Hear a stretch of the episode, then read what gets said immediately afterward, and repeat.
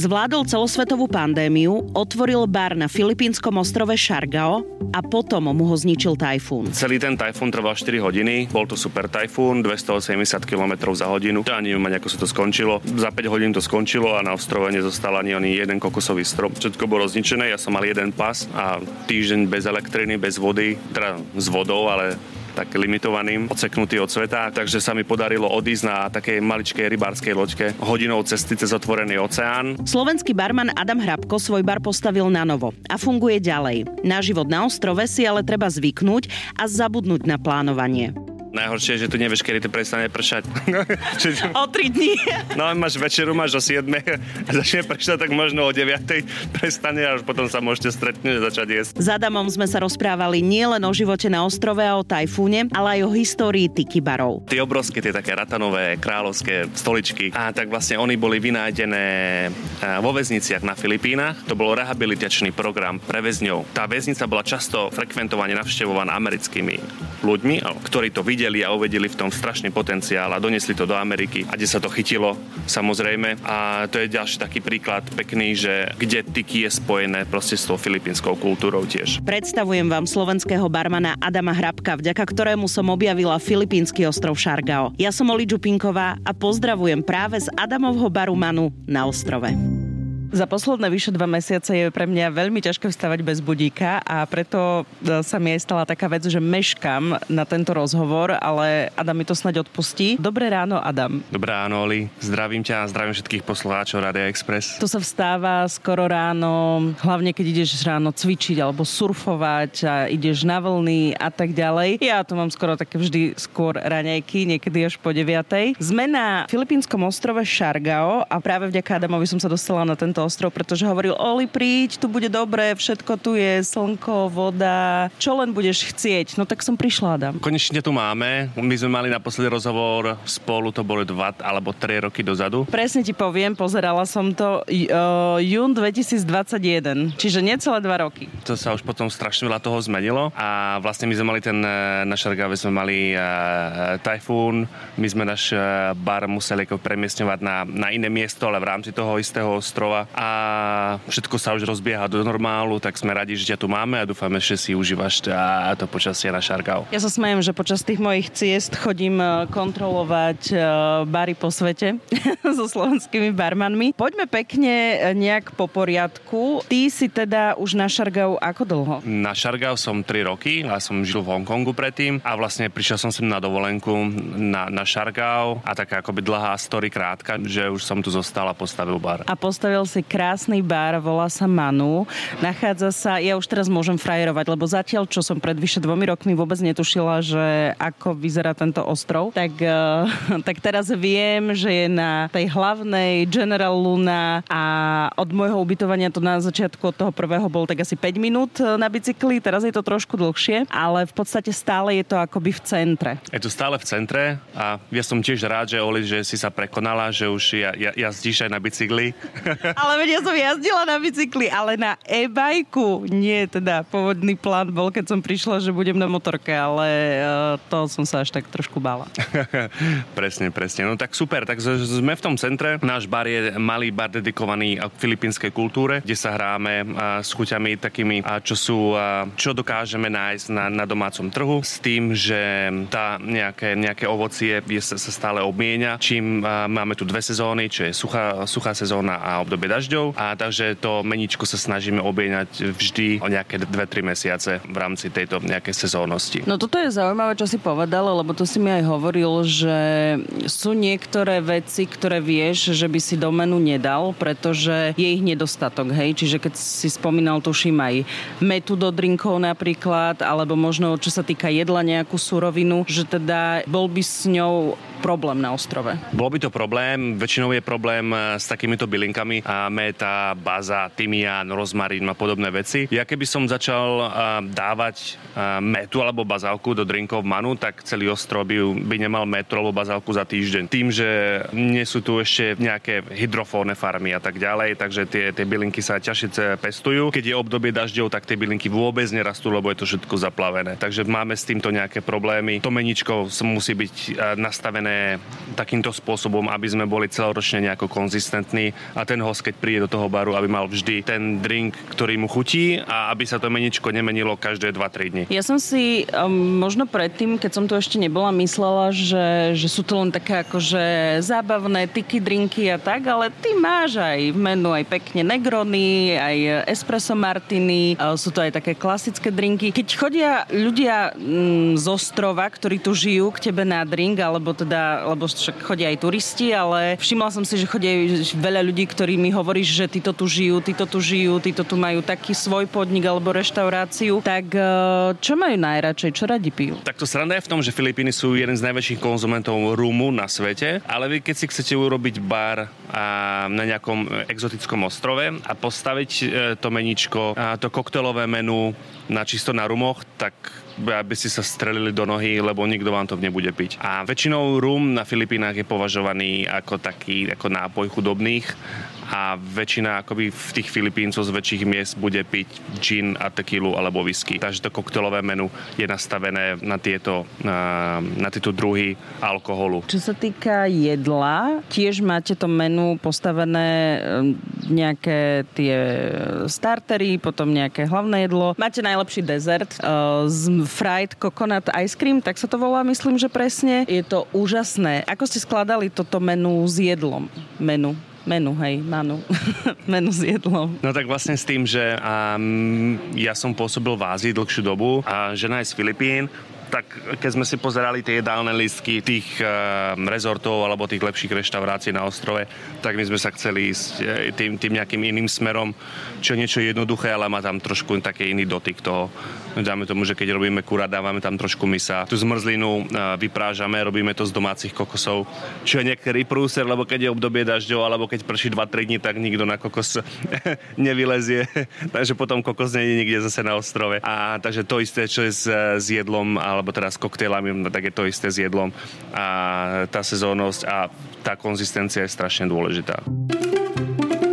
Keď som prišla prvýkrát do Manu, máte to tam krásne zariadené, nie je to len tak akože taký, že obyčajný bar, ako keby si ho niekto predstavoval, že, že prídem, bar, stoličky, stôl, ale je to naozaj bar, ktorý ja si úprimne myslím, že by konkuroval exteriérovo a zariadením a myšlienkami hociakému baru kdekoľvek na akom mieste, či už by sme boli v Európe alebo možno niekde inej krajine alebo aj v Amerike alebo hoci kde, že naozaj si sa s tým vyhral, lebo nie všetky podniky sú takto tu na ostrove mm, vypimpované. Vyhrali sme sa s tým podľa našich možností do maxima, ako sme mohli, ale stále na tom pracujeme s tým, že my sa ešte nejako rekaverujeme z toho tajfónu, takže vždy ako niečo sa snažíme upgradovať, upgradovať, upgradovať a vrážať do toho, či je to nejaký program na lát, a, alebo čo je nejaká súvid mašina, mra, mra, mrazničky alebo nový, nové druhy alkoholu doniesť. A takže vždy na tom nejako pracujeme. Problém je v tom napríklad na Filipínach, že s tými barmi alebo ešte špeciálne na malých ostrovoch, že aj ty keď máš nejakého dobrého nejakého barmana alebo niekto to chce investovať do baru, tak väčšinou tí ľudia pôjdu do hlavného mesta alebo proste ty potom tí ľudia alebo odídu z krajiny úplne. To znamená, že ty keď máš nejakých dobrých barmanov, tak odídu z krajiny alebo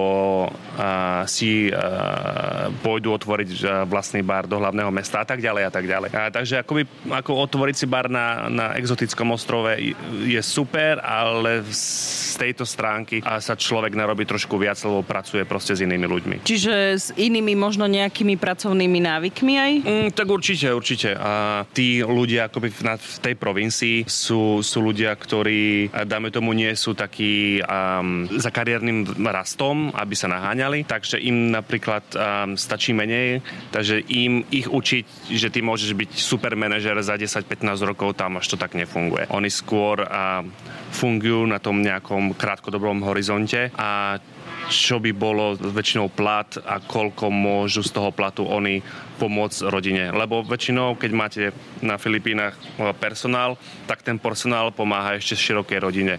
To znamená, napríklad, že oni keď majú deti, tak oni ešte posielajú alebo dávajú peniaze otcom, starým otcom a tak a tak a, tak ďalej. Takže on, pre nich je dôležitý ten krátkodobý horizont. Ale ty máš celý vlastne v podstate tvoj stav barmani, ktorí miešajú s tebou drinky, alebo baby, ktoré roznášajú drinky, alebo vítajú hosti v bare, tak to je vlastne celý filipínsky tým a myslím, že si si akože dobre zaučil tých svojich ľudí. A tak snažíme sa, áno, áno. Trvalo nám to trošku dlhšie pochopiť e, tú tú, tú mentalitu, lebo tá z Hongkongu je trošku iná s tým, že Hongkong už je rozvinutý a tá gastronomia sa tam inak trošku rieši ako tu. Ale so všetkým sa dá pracovať. My sme nastavili tak nejakú latku aj na tomto ostrove, e, na Šargao, že dali, dali sme im service charge, že predtým nikto neriešil service charge. Majú viac akoby na typoch, takže akoby náš personál spomedzi iných podnikov je na tom dvakrát, trikrát lepšie. A čo chalani, ktorí miešajú drinky, čo bolo ako keby pre nich možno najťažšie, keď si tak spomenieš, že keď si ich zaučal? A rôzne druhy alkoholu. Keď to porovnám na Slovensku alebo s európskym trhom alebo s trhom kdekoľvek inde, tak my máme, tých brandov máme strašne, strašne veľa. Kde na Filipínach tých brandov není až tak veľa. To znamená, že aj tí barmani, oni nevyskúšali toľko druhov alkoholu, koľko slovenský barman, takže oni sa ešte do toho nevyznajú. Dajme tomu, že keby domáci barman tu niekde na provincii, on nevie, čo je Valentine's alebo Johnny Walker, on to nikto neochutná, lebo tá, tá flaška je drahšia ako, ako by si mohol dovoliť. Takže s týmto bol taký ako väčší problém na začiatku, keď si ľudia objednávali old fashion, negrony a tak a tak ďalej, že oni si musia odskúšať a ochutnať všetky tie druhy alkoholu, aby vlastne tomu koktelu pochopili. Celá tá história tiki barov a konkrétne vášho Manubaru, mne sa páčilo, že keď som prvýkrát prišla, tak si mi to celé akože rozprával a vysvetľoval, ukazoval si mi rôzne fotografie, obrazy, máte tam nádherné kreslo, ktoré tiež má svoj nejaký význam a veľa ľudí možno o tom ani nevedelo. Pre mňa to tiež bolo prvýkrát, čo som počula tú story. Tak uh, povedzme si trošku o tej histórii Tiki Baru a celé ako je to prepojené vlastne aj s Filipínami. Tak tým, že náš bar je dedikovaný vlastne filipínskej kultúre, snažíme sa to prepojiť s Tiki. Tiki bolo pop-up kultúra v 40 40. a 50. rokoch, ktorá bola inšpirovaná Polynéziou v krátkosti. A, ale je tam strašná veľká spojitosť s Polynéziou a s Filipínami, o ktorých e, nikto nevie. Tá migrácia toho obyvateľstva na Polynéziu sa začala z, z filipínskej strany napríklad, áno. Filipíny sú protopolynéžania napríklad. A čo sa týka mytológie, tak oni strašne, je tam strašne veľa spojitostí z mytológie, ale musíme porovnávať tú mytológiu, ktorá je predkresťanská, ktorá začala pred kolóniou Španielov na Filipínach. A je také miesto na severe Filipín, ktorá sa volá Kalinga, ktoré je, ktoré je vlastne eh, na severe hôr, ktoré nebolo až tak ovplyvnené eh, španielskými kolonizátormi, lebo sa im tam nechcelo ísť, lebo je to dosť ďaleko, je to vo, vo väčších výškach. Keby sme si napríklad porovnávali tetovanie v tom mieste Kalinga a na Polynézii, tak je úplne skoro rovnaké, čo je, čo je úplne super. Veľká minority, minoritné obyvateľstvo na Havaji by boli, by boli Filipínci a Japonci. Filipínci tam boli uh, privezení na práci v rumových, na, na rumových destilériách a na plantážach cukrovej trstiny. A takže oni vlastne všetku tú vlastne tý, to vzdelanie, tú knowledge oni doniesli na tú Polynéziu, na ten Havaj. A Aloha shirt, tá havajská košela, čo, čo vidíme v tých amerických filmoch, a, alebo kdekoľvek na dovolenku ideme, ona bola vynádená na Havaji, ale bola vynádená filipínskymi krajčírmi. Oni si vlastne skracovali tie japonské dlhé kimoná, ktoré Japonci tam doniesli na ten Havaj tými ich farebnými vzormi. Filipínci a zdatní krajčíri vlastne skracovali tie japonské kimona a tak vznikla vlastne tá aloha shirt. A ďalším pekným príkladom by boli um, kreslá, tie tyky kreslá, v angličtine by sa to mohlo robiť peacock chair alebo a, doňa chair, neviem ako sa to na Slovensku tomu povie. Ja vôbec netuším, ja len vždy sme hovorili, že to je takéto uh, kráľovské alebo princeznovské kreslo.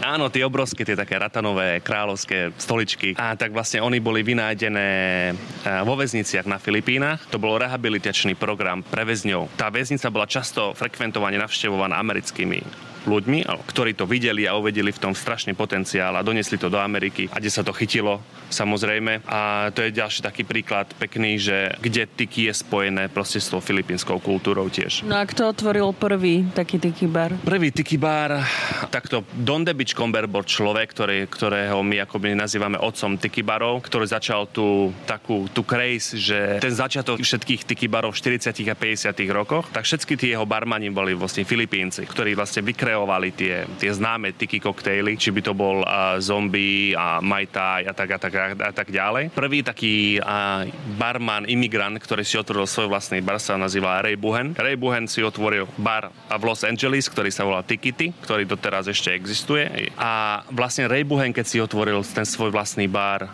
bol strašne navštevovaný hviezdami z Hollywoodu. A jednou z takých človekom bol vlastne George Lucas. George Lucas, keď písal prvú trilógiu na Star Wars, a tak sedel v tomto tiki bare u, u, u Ray Buhena a keď písal skript tak charakter, Yoda charakter vlastne v Star Warse bol vlastne tento filipínsky barman, majiteľ baru Ray Buhen, čiže je taká pekná akoby story a taká vsúka medzi ovplyvňovaným filipínskym barmanom a Tiki a, a Star Warsom, všetko je to také popreplietané. To som nepovedala, že sú tam také prepojenia. Sú, aj keď pozrieš prvú, a, prvú trilógiu Star Warsu, tak tam boli tí Evoke, alebo tak sa volali, tak oni hovoria, niektoré slova hovoria spisovne filipínskym jazykom. No dobre, u teba sa kde prejavila alebo zrodila tá, tá láska práve k takémuto možno tyky konceptu? Asi cestovaním a asi čítaním, e, čítaním, čítaním kníh. A ja keď som bol malý, tak mňa bavili ma čítať knižky a vzbúra na, na lodi Bounty a podobné takéto exotické e, stories, a rozprávky a tak ďalej, tak vždy ma to nejako chytilo a s tým, že som pracoval za barom celý svoj život, tak vždy ma to nejako akoby ťahalo týmto smerom. Tvoj obľúbený drink? wow. Asi meskal Negrony. Meskal asi ti to určite niečo hovorí. Je to vlastne taká tekila, ale sa vyrába takým domácim remeselným spôsobom, ako sa tekila niekedy, niekedy vyrábala. To znamená, že to agave sa pečie v zemi, aby, aby zmeklo a to znamená, že má takú dymovú chuť. Používa sa na to agave iné ako pri výrobe tekile. Využíva sa na to divo rastúce agave, ktoré má inú cukornatosť, takže ten meskal je trošku iný ako tekila. Predtým, ako som prišla na Šargao, som bola v Austrálii a tam som riešila, že všade sa pila margarita. Tu na ostrove to asi je jedno. Všetci pijú tie jednoduché drinky, čo si hovoril, že čo je, tak to si dajú, ale je aj Margarita taká, že nejak v ponuke obľúbená? Medzi domácim obyvateľstvom áno. Ľudia konzumujú strašne veľké množstvo tekily, špeciálne ľudia, ktorí by prišli akoby z veľkých miest, ako je Manila alebo Sebu. Domáci, čo žijú na ostrove, tak to by bolo asi Cuba Libre rum s kolou. V každom prípade Negrony je tiež veľmi často v ponuke. To vaše Negrony z e, nápojového lístka nie je úplne také klasické. Tak naše Negrony je vyrábané e, z Don Papi, to je taký filipínsky rum, ktorý sa vyrába na ostrove Negros. Potom e, tam pridávame vermut, ktorý je infuzovanými kakaovými bôbmi z Filipín. A predtým sme to začali dávať stariť do, do kokosových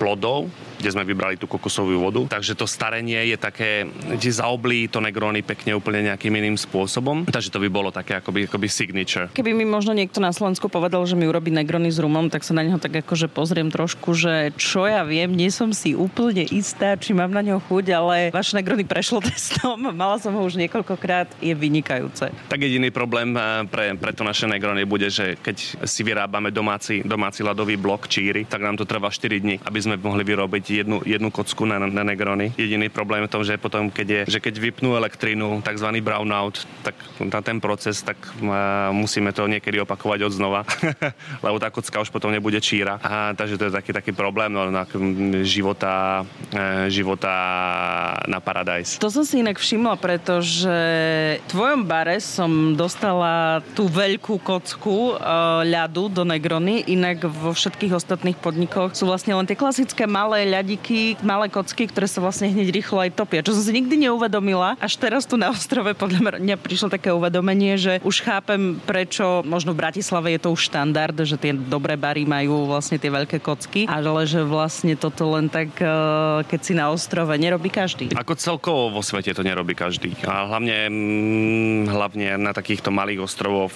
v strede e, Pacifického oceánu. Ten ľad je dôležitý, aj keď si robíte drinky doma cez leto. A dáte si do, nejakého, do nejakej plastovej nádoby alebo nerezovej nádoby, dáte si ľad, dáte si to zamraziť a keď si robíte drink doma, tak si to nalejete cez veľkú kocku ľadu, pretože cez, to leto a tá výmena tej energie s, tým ľadom a vonkajším prostredím je strašne veľká, ten drink je vodavý. Takže vy keď si doma budete robiť negróny alebo hoci aký nejaký drink, dáte si tam obyčajný ľad, tie maličké kocky, čo väčšinou všetci si doma dávajú, tak ten drink je potom taký vodavý daví. Čo mňa ešte veľmi potešilo a prvýkrát aj prekvapilo, že sme na ostrove, hej, a je tu to exotické ovocie. A samozrejme, že to exotické ovocie chutí inak ako dovezené na Slovensko. Normálne som bola prekvapená tou chuťou, keď si robil nejaký drink a dával si tam, tuším, ananasovú šťavu. A ja keď som to ochutnala, tak som si hovorila, že bože, to je, to je fakt na nás.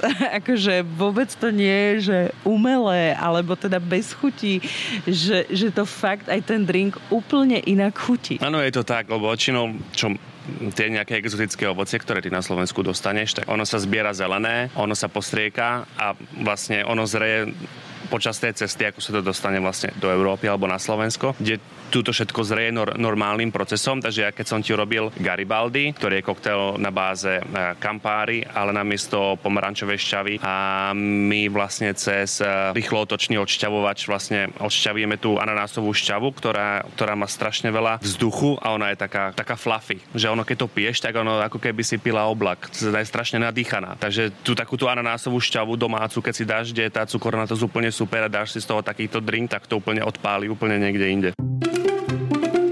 Adam, nedá mi sa neopýtať aj na to, to obdobie po tajfúne, lebo to je niečo, čo na Slovensku my si aj môžeme povedať, že chvala Bohu nevieme predstaviť, že takéto výkyvy počasia sa u nás nedejú, ale ja si pamätám, že my sme urobili spolu rozhovor a to bol tuším rok 2021 sa to udialo. A Ty vlastne si na ostrove, niečo buduješ, niečo si vytvoril a zrazu proste prišla takáto prírodná katastrofa. Čo sa dialo? Vieš to trošku popísať, tu ten celý moment od toho, ako, ako sa to začalo diať a čo bolo potom? Ja neviem ani kde začať a kde skončiť. Ako tie prírodné katastrofy sa môžu stať hoci kde, tak si pozri v Japonsku zemetrasenia, v Turecku, na Moráve tornáda.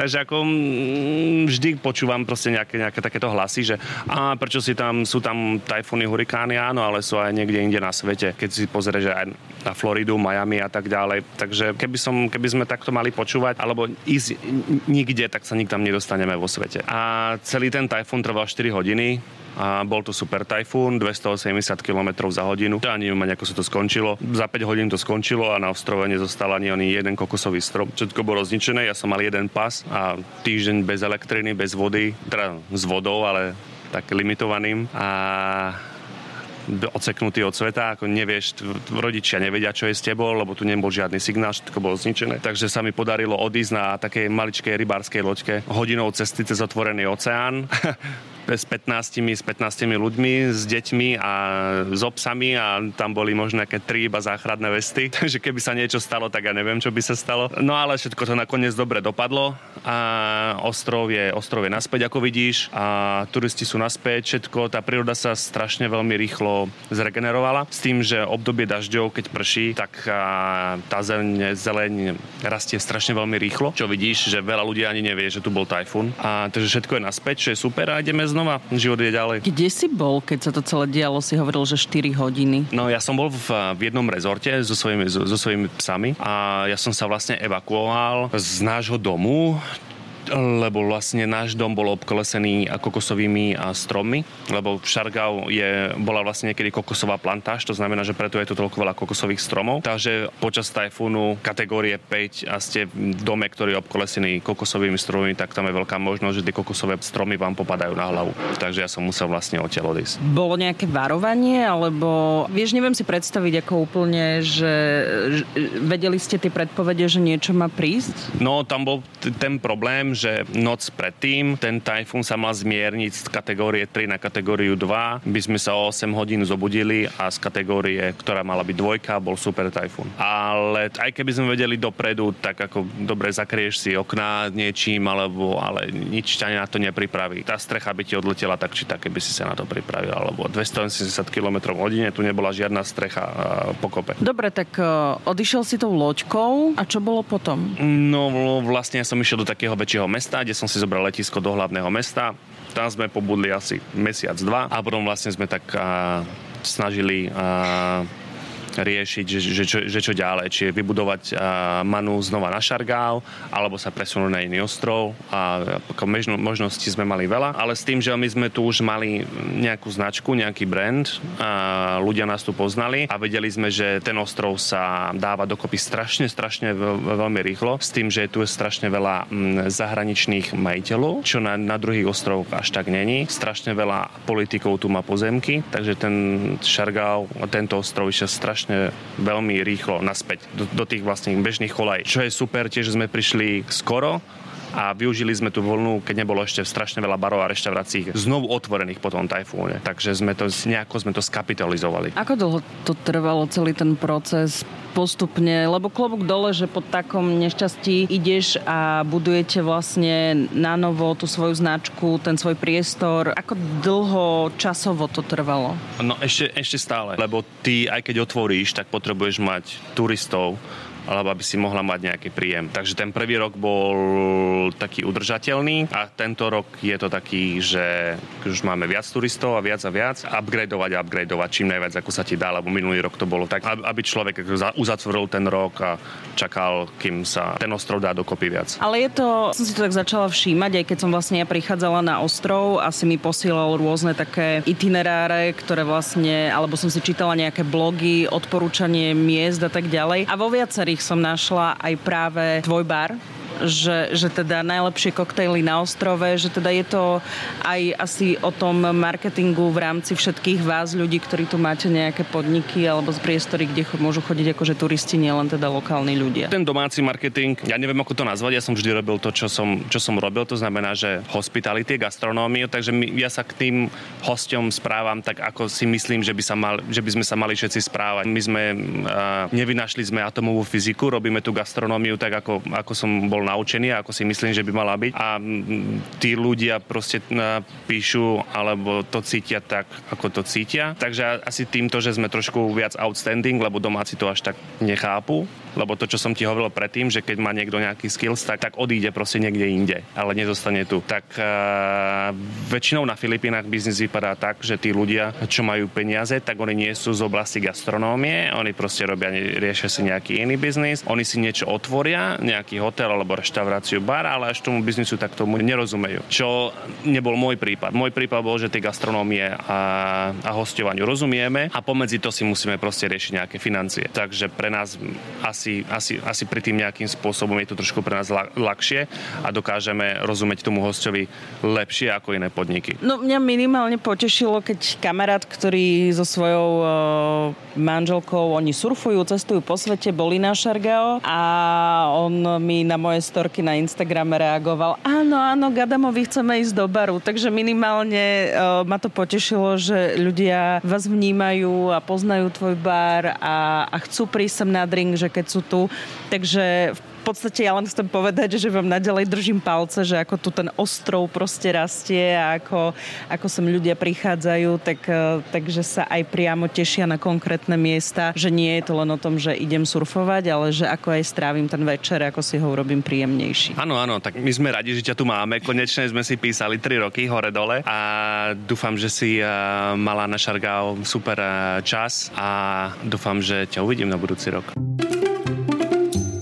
Ja som mala na Šargo dokonalý čas, Adam, aj vďaka tebe a vlastne aj e, Danimu, ktorý tu je a tiež budem s ním nahrávať rozhovor. A ty si mi vlastne pripravil ten taký itinerár a všetky tie praktické veci ostrovné, ktoré, ktoré by som mala vedieť, keď prídem na ostrov, ako sa sem dostať a, a kam mám sa ísť najesť. A mám vlastne už na Google uložených vyše 30 miest, kde všade som bola a ochutnala všetky tie asi najlepšie miesta a jedla. A ešte by som sa presne trošku chcela porozprávať o tom živote na ostrove a ty si to aj niekde vždy tak medzi rečou spomenul, keď sme nahrávali. Mne sa najviac páči páči teda hashtag Život na ostrove, pretože keď sme sa mali stretnúť na večeru, dohodli sme si nejaký čas, že po mňa prídeš a začalo pršať. Takže asi v zápäti na to si mi napísal, že, že vieš čo prší, keď prestane, tak, eh, tak prídem. Hej, čiže tu som vlastne pochopila, že sa úplne až tak nemôžeme riadiť konkrétnymi časmi, ale skôr sa riadíme počasím.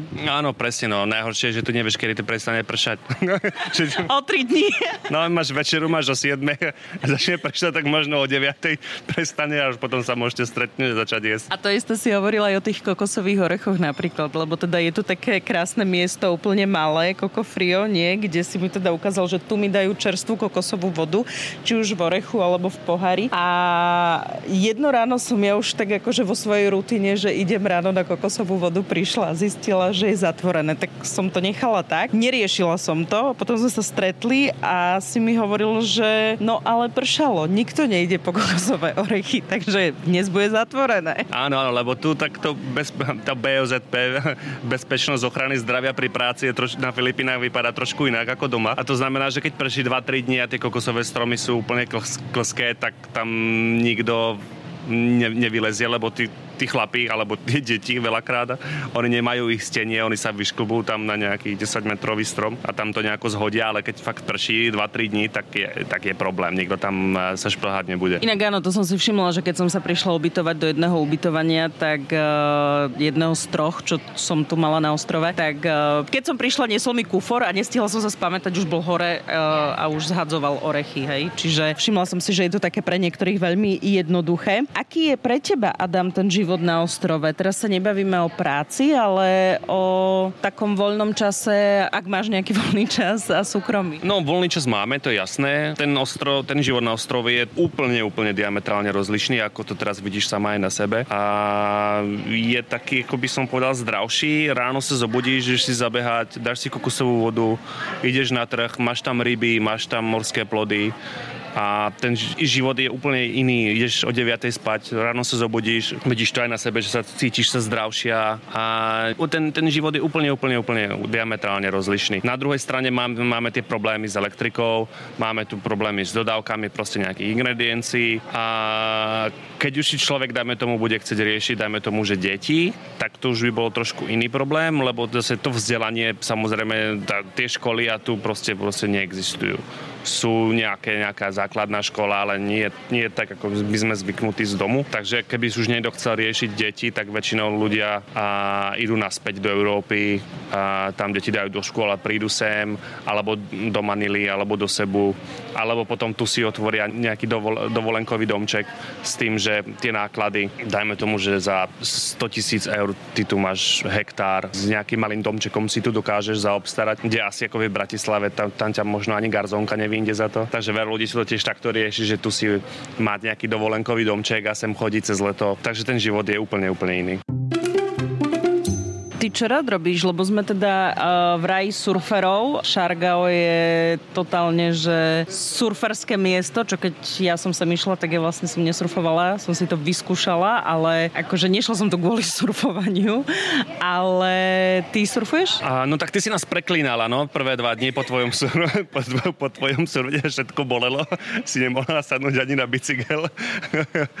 ja až tak nesurfujem, skôr chodím na wakeboard s tým, že mám, mám biznis a 他 ten surf ja od 5 ráno alebo o 6 vstávať sa mi až tak nechce a čaká 3 hodiny na vlny a ja väčšinou chodím na wakeboard, je tu také umelé uh, wakeboardové jazero, uh, zabehať na bicykel, uh, bojové športy, a uh, je tu všetko na Šargau. Takže ja až tak nesurfujem, ale všetko tomu trošku istá, ostatné áno. Neviem, či si to pamätáš, Adam, ale keď sme sa rozprávali pred uh, tými dvomi rokmi, tak um, ja som sa ťa vtedy pýtala, že či si aj tu chcel prísť, lebo vy ste tu vlastne so svojou dráhou Ivou, Lízou trošku uviazli na Filipínach, lebo ste sa myšli najskôr na dovolenku a potom ste sa po nejakom čase rozhodli, že tu teda zostanete. A my sme sa tam začali vlastne v tom rozhovore, trošku to zrekapitulujem, e, baviť aj o tom, že tiež si veľa pracoval, hej, lebo ty si robil pre tú skupinu Zuma každý deň, zaneprázdnený, niekoľko hodín denne, málo spánku. Ako to spätne hodnotíš po tom celom, že si úplne vlastne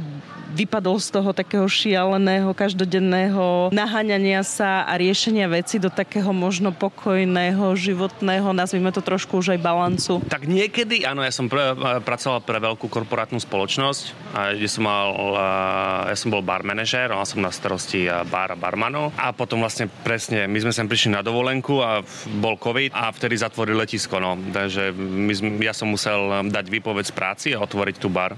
Takže my sme tu boli fakt ako zaseknutí a nevedeli sme, nevedeli sme, čo bude. Na druhej strane niekedy mi až takýto korporátny skoby svet chýba, lebo niekedy na Šargau, keď si potrebuješ vyriešiť meeting, tak to presne, no, tak toto funguje, že prídem, ale neprídem o 3 hodiny, o 4 hodiny, čo ja s, s takouto históriou, tak mi to niekedy ide na nervy, ale už tým nič neurobíš, musí si na to človek musí zvyknúť. A toto by som do nejakej do nejakého levelu by som to odporúčil aj e, tým, tým mladým ľuďom v hociakej industrii, ktoré oni začínajú, že začať od piky, vybudovať si niečo a už potom si môže človek, keď má 35-40 rokov, budovať niečo, niečo svoje, lebo už má tie skills, tie vedomosti a prešiel si všetkými tými problémami, že vie, ako to proste budovať pre seba do budúcnosti. Kde akoby veľa mladých ľudí a chcú strašne, strašne, strašne niečo rýchlo. Oni majú 25 rokov a už si chcú niečo otvárať, ale asi to asi tak nefunguje. Treba na takéto veci asi trošku viac skúsenosti aj dozrieť, aj s nejakým nastavením. Teda ja si to dovolím takto komentovať. Ale veľa sme sa rozprávali vtedy aj o tom, že, že veľa zamestnávateľov nemyslí ako keby práve na ten taký nejaký zdravý pracovný balans tých svojich zamestnancov. Uvažoval si, že možno niekedy v budúcnosti je aj taký plán pre teba, že by si tu otvoril alebo nejaký priestor, kde by sa práve chodili možno aj tvoji kamaráti, kolegovia, barmani sem e, trošku si oddychnúť priamo, že priamo na Šargao. Stále tu mám v hlave otvoriť nejaký takýto retreat pre barmanov a sama si to skoro vyskúšala, e, surfovať a tak ďalej. A s tým, že ale predtým, keď sme sa rozprávali, tak sme vedeli, že bude tajfún a všetko sa mi to posunulo a máme, doteraz máme úplne nejak nastavené problémy a priority úplne niekde inde. Jasné, ale že je toto vlastne pekný priestor tento ostrov práve na práve na takéto veci. Áno, jasné, lebo je to surferský ostrov, je to športový ostrov a health and fitness, a spa, kúpele a tak, a tak ďalej. Ten ostrov sa rozvíja týmto, týmto smerom, ktorý bude niečo podobné ako Bali a že tu budeš mať strašne veľa takýchto aktivít, ktoré sú pre telo a mysel. A s tým, že na, na tej celosvetovej scéne to nikto nerieši a že tí barmani proste si ničia to svoje zdravie a, a robia strašne veľa, strašne veľa hodín a veľakrát v nejakom toxickom prostredí, alkohol a tak tak ďalej a tak ďalej. Takže pre tých baronok, čo by prísť chceli na Šargao, žiť zdravo cez dovolenku, príďte, postráme sa o vás. Áno, ty spomenul teraz Bali. Vy ste aj hovorili, že Šargao je ako Bali možno pred 15-20 rokmi, že teraz tu sa všetko presne akože buduje, stavia, pribúda a čoraz viac nejakých konceptov a vytvára sa rôznych, e, veľa rôznych nových miest. Áno, áno, áno. Veľa ľudí to hovorí a veľa ľudí to presne takto vidí, že, e, že Šargao je niečo presne ako Bali pred 15 15 rokmi. S tým, že obidva ostrovy sú surferské ostrovy, takže tá dynamika ľudí a ten development je úplne ide až skoro podobne. Na budúci rok sa má otvárať medzinárodný uh, port a prístav a jeden ostrov na, na Filipínach, ktorý sa volá Boracay. Oni už riešia um, cruise ships. 2024 sa má otvárať tu port a a 2025 to už asi začnú tiež riešiť, že Bali a Šargao budú riešiť cruise ship tiež. Adam, ďakujem ti veľmi pekne za tvoj čas nielen na tento rozhovor, ale samozrejme za tvoj čas počas celého môjho pobytu na Šargao. Budem sa opakovať v tom našom rozhovore. Pred vyše dvomi rokmi som povedala, že e, chcem byť e, niekde na pláži pod palmou, piť kokosovú vodu a len tak byť. A v podstate sa mi to splnilo, takže dávajme si pozor, čo si želáme, lebo ja vlastne pod tou palmou v podstate na pláži teraz nahrávam aj tento rozhovor. Takže ďakujem, že som aj vďaka tebe objavila Šargao a že som tu bola a mala som tu nádherný spoločný čas nielen s tebou, ale aj s tvojou Lízou a s ďalšími ľuďmi, ktorých som tu spoznala. My sme veľmi radi, že sme ťa tu mali. Dávaj si ešte pozor, ešte si neodišla, možno sa ti tu až tak zapáči, že nepôjdeš ani na Slovensko a budeš pracovať pre Radio Express zo Šargao. tak eh, dúfam, že ťa tu eh, budeme mať na budúci rok a, alebo sa uvidíme na Slovensku. Každopádne všetko dobré a sme fakt radi, že sme ťa tu mali. Som Oli Čupinková, ďakujem, že ste nás počúvali. Ak poznáte úspešných Slovákov a Slovenky, ktorí uspeli vo svete a doma ich nepoznáme, napíšte mi o nich na Slováci v zahraničí zavináč Express.sk.